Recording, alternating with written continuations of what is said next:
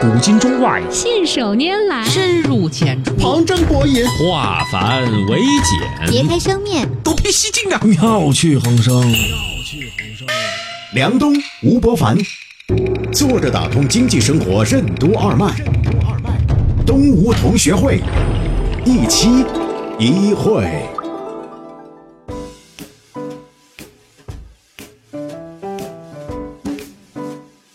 坐着打通经济生活任督二脉，大家好，欢迎收听今天的东吴同学会，我是小梁，对面老吴，老吴你好。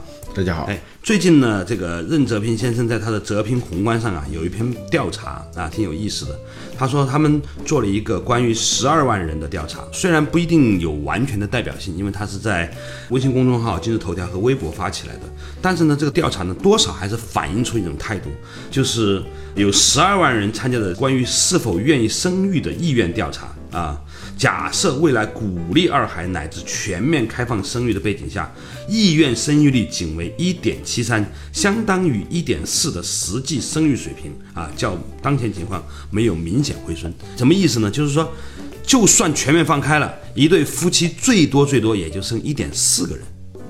嗯，它这里头有几个概念啊，一个是意愿生育，嗯，就是我想要什么。这是一个意愿，嗯，但是一个意愿在执行的时候将会遇到一些约束，对。这个约束呢，往往他事先不容易想到，或者他没有真切的感受到，一临到执行的时候，就有好多的意愿，他就会打折，嗯。啊，这是普遍的规律了，嗯，还有一个呢，就是生育率的问题，嗯，就是要保持人口不减少。保持基本的人口结构是一个均衡分布的，嗯，那么就必须要是二点一。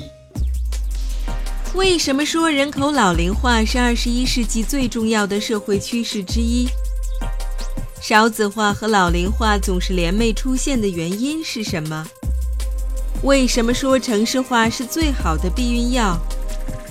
欢迎收听东吴同学会，本期话题。少子老龄化，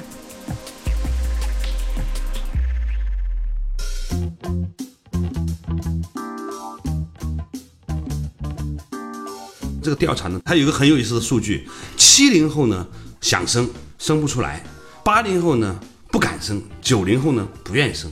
具体说来，八零后和九零后又不太一样啊。嗯，八零后呢经济基础不如九零后。对，虽然都是。生在新社会，长在红旗下啊。对。但是八零后的父母呢？是五零后。呃，他是五零后啊。最主要的是什么？就是九零后对房子的焦虑要小一些。嗯。因为九零后的父母是六零后。嗯。六零后有很多是在房价大涨之前已经有了房子，甚至是不止一套的房子。而八零后呢，在二零零六年那个时候。在房子明显的往上涨的工资赶不上房价的增长速度的时候，八零年出生的那个时候只有二十六岁嘛，最大的啊，嗯，所以呢，他们是更面临的一个房子的问题，嗯，所以虽然生育意愿都差不多，但是八零后更多的是由于很现实的原因，嗯。啊，比如说一旦要生孩子的话，房子就要变大，房子小了，保姆也请不着啊。还有养四个老人等等这样的考虑。九零后呢是属于比较自由主义、比较个人主义的一代啊，他们对于这个生育有一种恐惧。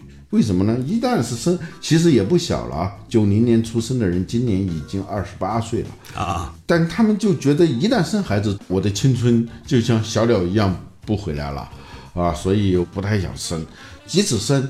也不愿意多生，因为生一个孩子和生两个孩子，这个它不是一个简单的加法，它可能是乘法。乘法啊，因为越是在农村，在城市化不是那么明显的地区呢，养育多个孩子那个边际成本是很低的。嗯，就是我们上几期还提到过一个话题了，吴你还记得吗？就是说九零后呢，还有很多人是还没结婚呢。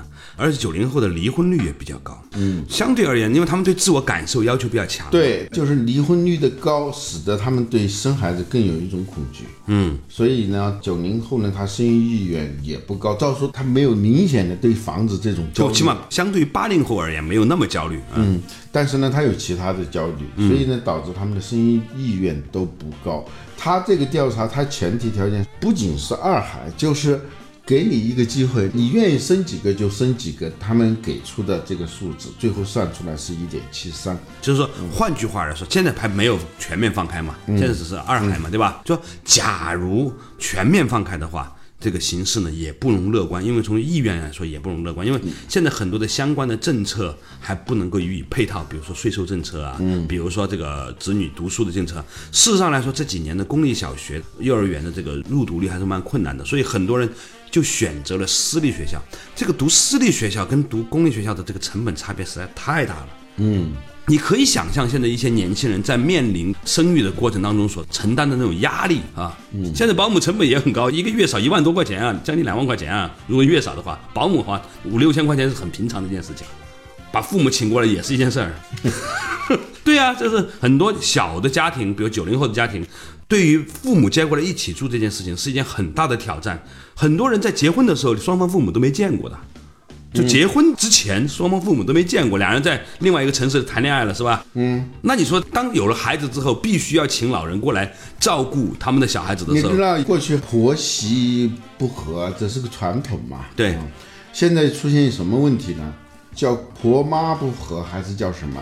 就是婆媳最容易出现的冲突，就是针对怎么带孩子这个事儿吧？对。啊，就是这个婆婆说应该这样，那个媳妇会说不应该这样。这样会出问题的，那婆婆就会说：“呵，我儿子就是这样带大的，你老公就是 我，你老公就是我这样带大的。现在又加上，如果双方父母都过来的话，一般的两个男性的老人呢，他不会有周游列国去了，男性老人就潇洒啊。这两个你想想，一个奶奶一个外婆，天哪啊，那个有时候打起来也是很可怕的一件事情。所以，呃，年轻的爸爸就又跑出去以工作的名义周游列国，这就形成了一种恶性循环，就是一代又一代的出离，一代又一代的几个。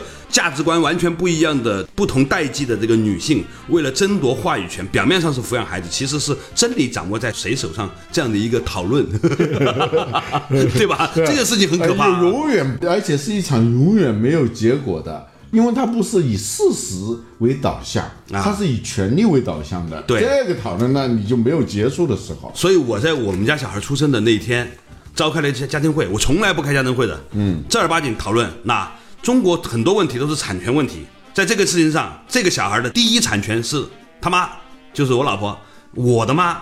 你呢是作为上一层公司的董事，你可以具有探护权，但是呢，你没有决定权，一定要明确啊。我妈说啊，放心了，有你这句话，我不管了。行，大家呢就避免了这个冲突，需要的时候就出现，不需要的时候就闪开，就是。这个小孩教育这个事儿呢，它没有标准啊。比如我妈说，我儿子你老公教育的挺好的，你看 还行？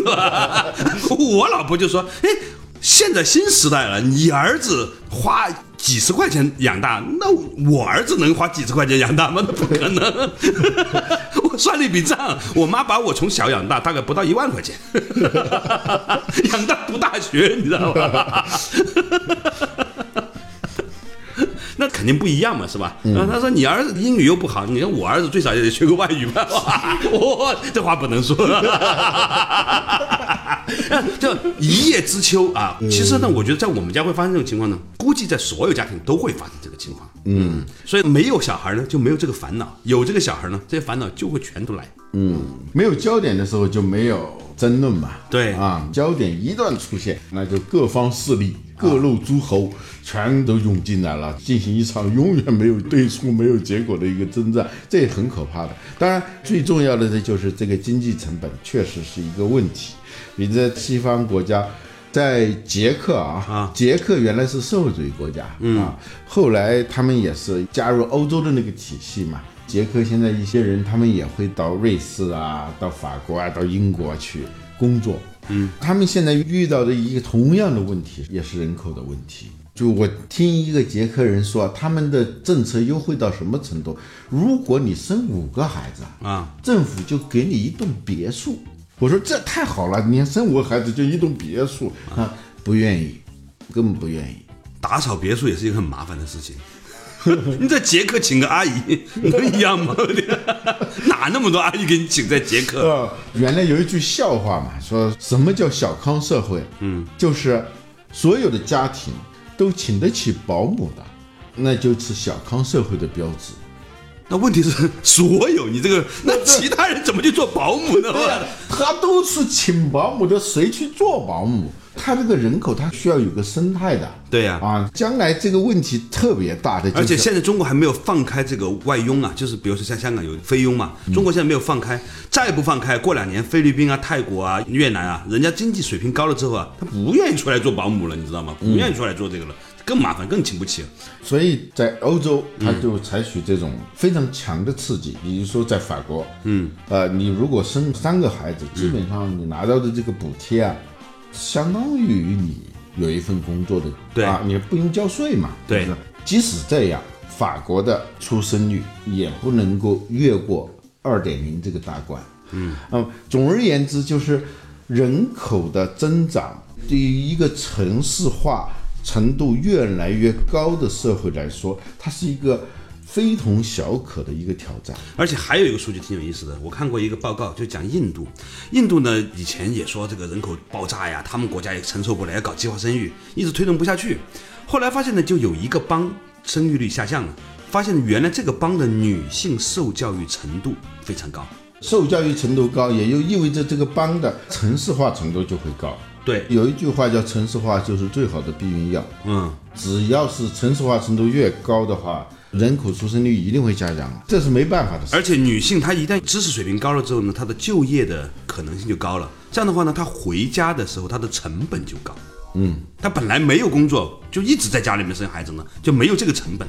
当她有了一份很高薪的工作的时候，甚至有可能很多女性的收入高于她的老公的时候，你要叫这个女性回来抚育孩子，这是一件很大的事情。但是在中国，你说一个女性出来在工作，男的回家专门带孩子这个事儿呢，多少？对于男性来说呢，是一个压力。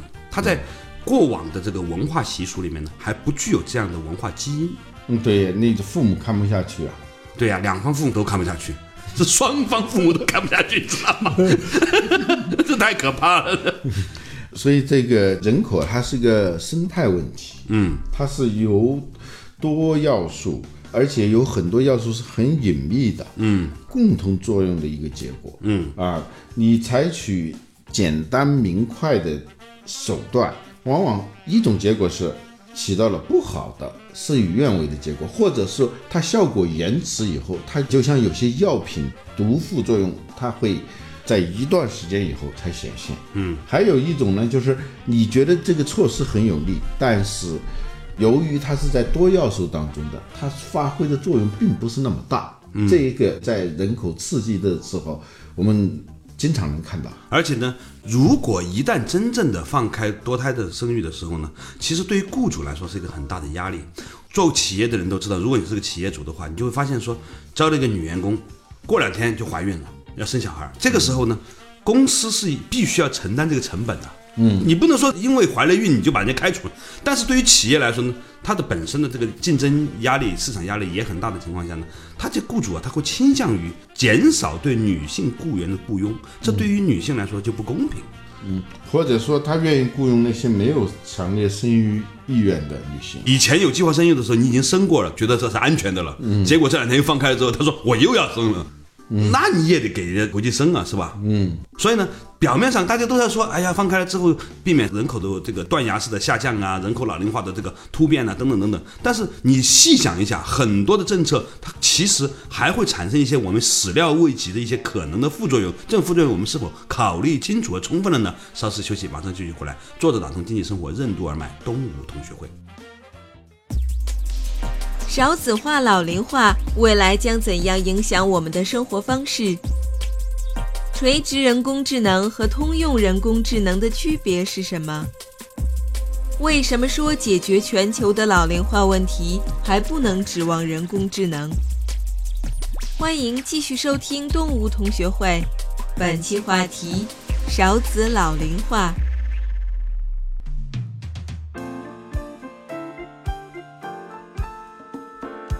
作者打通经济生活任督二脉，大家好，欢迎收听今天的东吴同学会，我是小梁，对面的是老吴，老吴你好，大家好啊今天呢，讨论一个比较沉重一点的话题，就是的的确确呢，现在七零后是想生不能生了，八零后呢生出来压力比较大，九零后呢不太愿意生。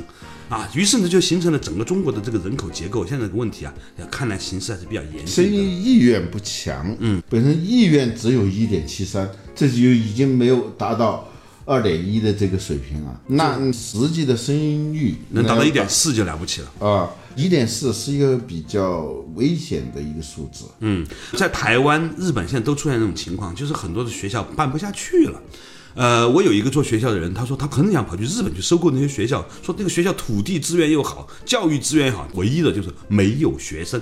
我说怎么回事呢？他给我看了一张照片，东京郊区的某一个县的学校，小学毕业只有两个学生，校长加教导员加老师旁边站了一圈儿，毕业生只有两个。他说这是一个非常普遍的现象。我一看，我觉得这个事情真是太可怕了。就如果中国还是这样发展的话，在我们五十岁的时候、六十岁的时候，我们就会看到这样的新闻：某间小学今年毕业生两名。嗯现在在欧洲的一些大学里头也出现了这种倒挂呀、嗯，就是老师比学生多啊，在大学里头都出现这种情况。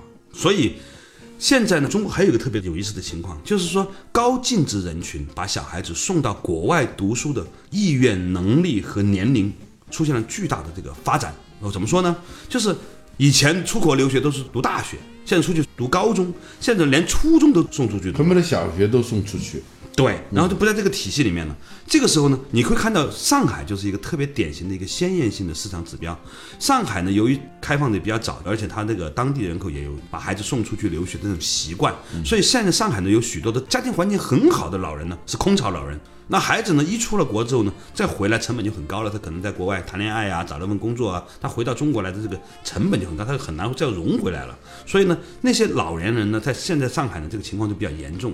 在北京呢，也有这个情况，越是知识层次比较高、经济条件比较好的家庭，越容易出现这个孩子不在国内、不在身边的这个情况。那这个老人他们到了一定程度的时候呢，他要进入养老院就是一个很大的压力。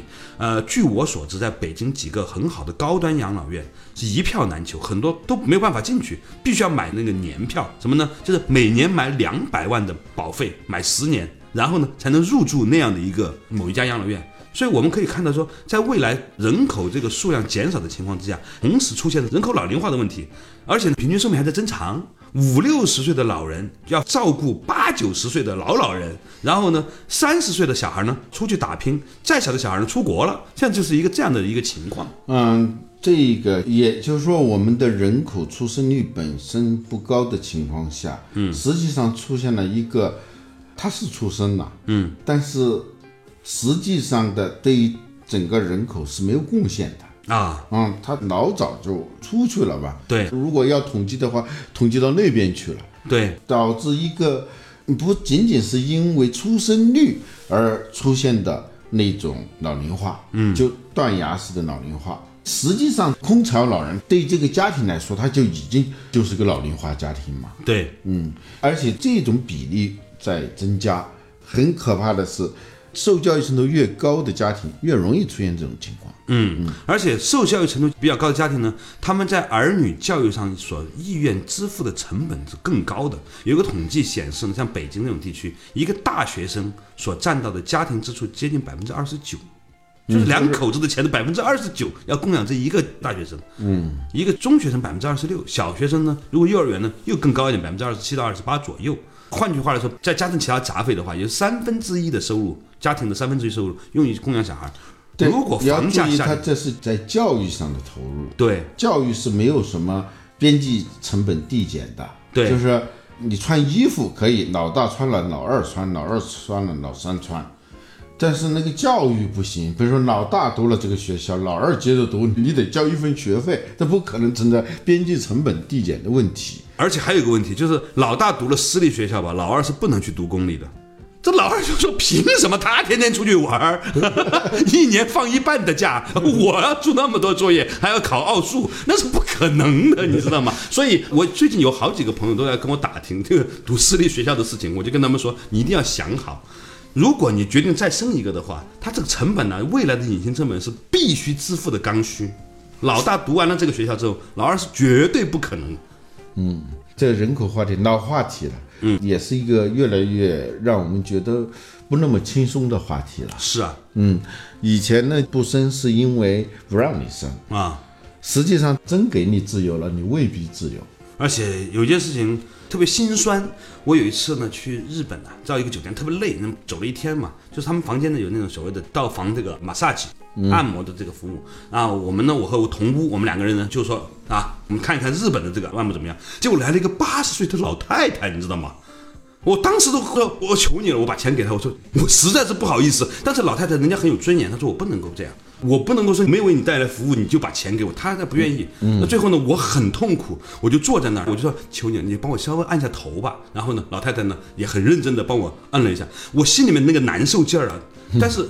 后来我出去看，在日本呢，很多餐厅服务员都很老。这次我去香港的时候，那些出租车司机的六七十岁的比比皆是。我们之所以觉得难受，是因为想到的是我们嘛，是吧？对，在别人的故事里流自己的泪嘛，是吧？对，看到这种状况的话，确实是心里头有一种悲凉嘛。嗯，真的挺悲凉的。就是我在想到我们俩九十岁的时候，还在坐那讲东吴，天哪，有没有人愿意听是一回事儿，你还得出来讲，我天，哎呀，吴老师，那个时候我九十岁的时候，你都九十五了，我们两个一百八十、一百九的人加在一起，充满人生智慧。人家说，哎呀，你们讲的智慧老人，八十年前就讲这些话题，现在还讲这个，天，智慧老人嘛 这已经很幸运了，我们还不用出去开出租车，是吧？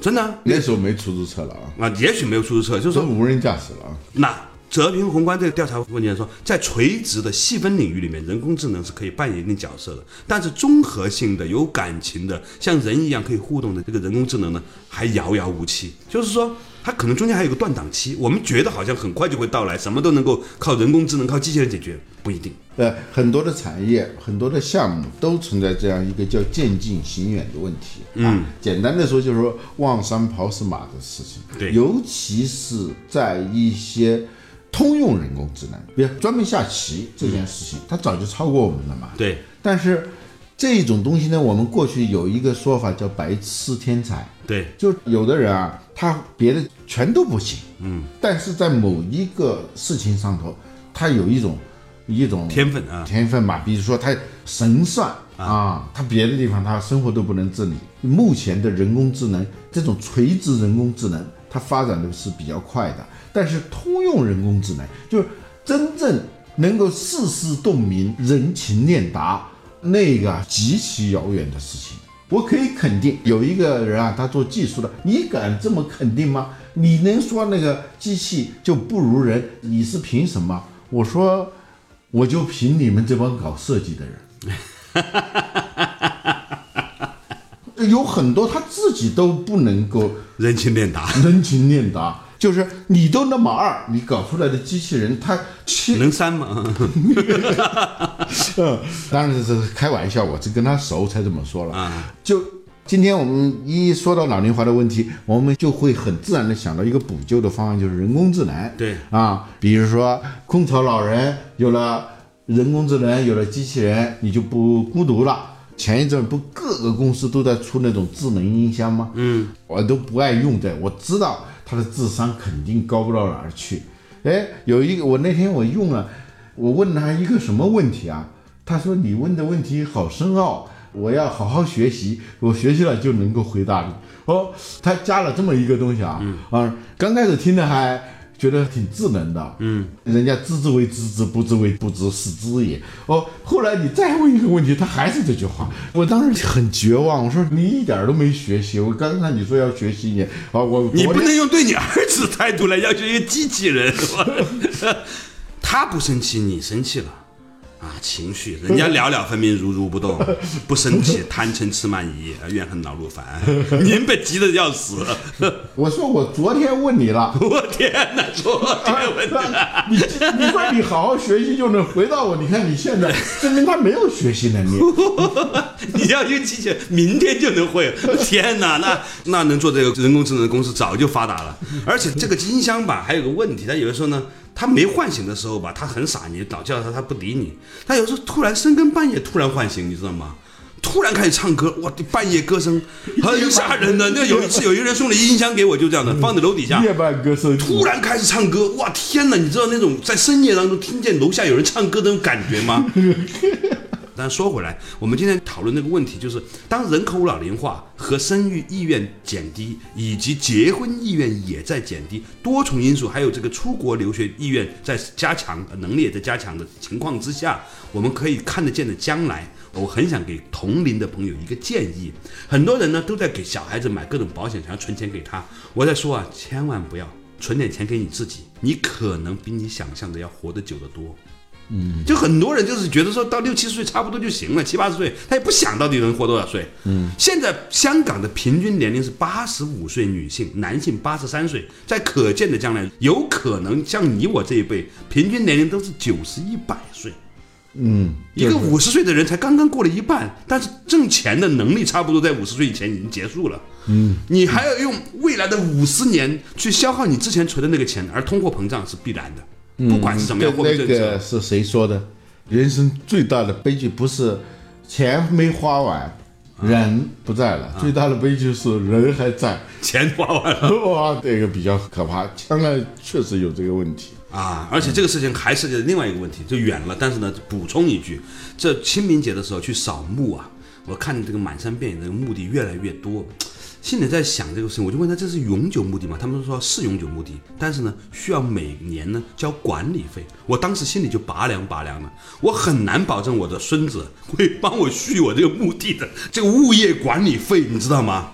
很贵的，当然对呀，当然他怎么会去为爷爷去续呢？这不可能，对吧？但这些问题都是很长远的问题，但是时间是过得很快的。弹指一挥间，老吴，我们俩做东吴已经做了十年了，十年前微信都没有。苹果刚刚出来，弹指一挥间，如果运气好，我们再做个二十年东吴的话，在我们回首往事，看到现在，我们会想说：哎呀，当年说的多留点钱给自己养老，少留点钱给儿女，看来是对的。儿女自有儿女福，给他钱未必能用，给他书未必能读，是吧？我们呢，让他早早的拥有一种自我学习、自我进化的能力就可以了。我们要花点时间对自己好一点。我认识一个老头儿特好，他身边永远有很多的孩子来看他，就是因为每次孩子来看他的时候，他都会分红包。啊，这我在他身上看到了现实生活中的这个老人的智慧。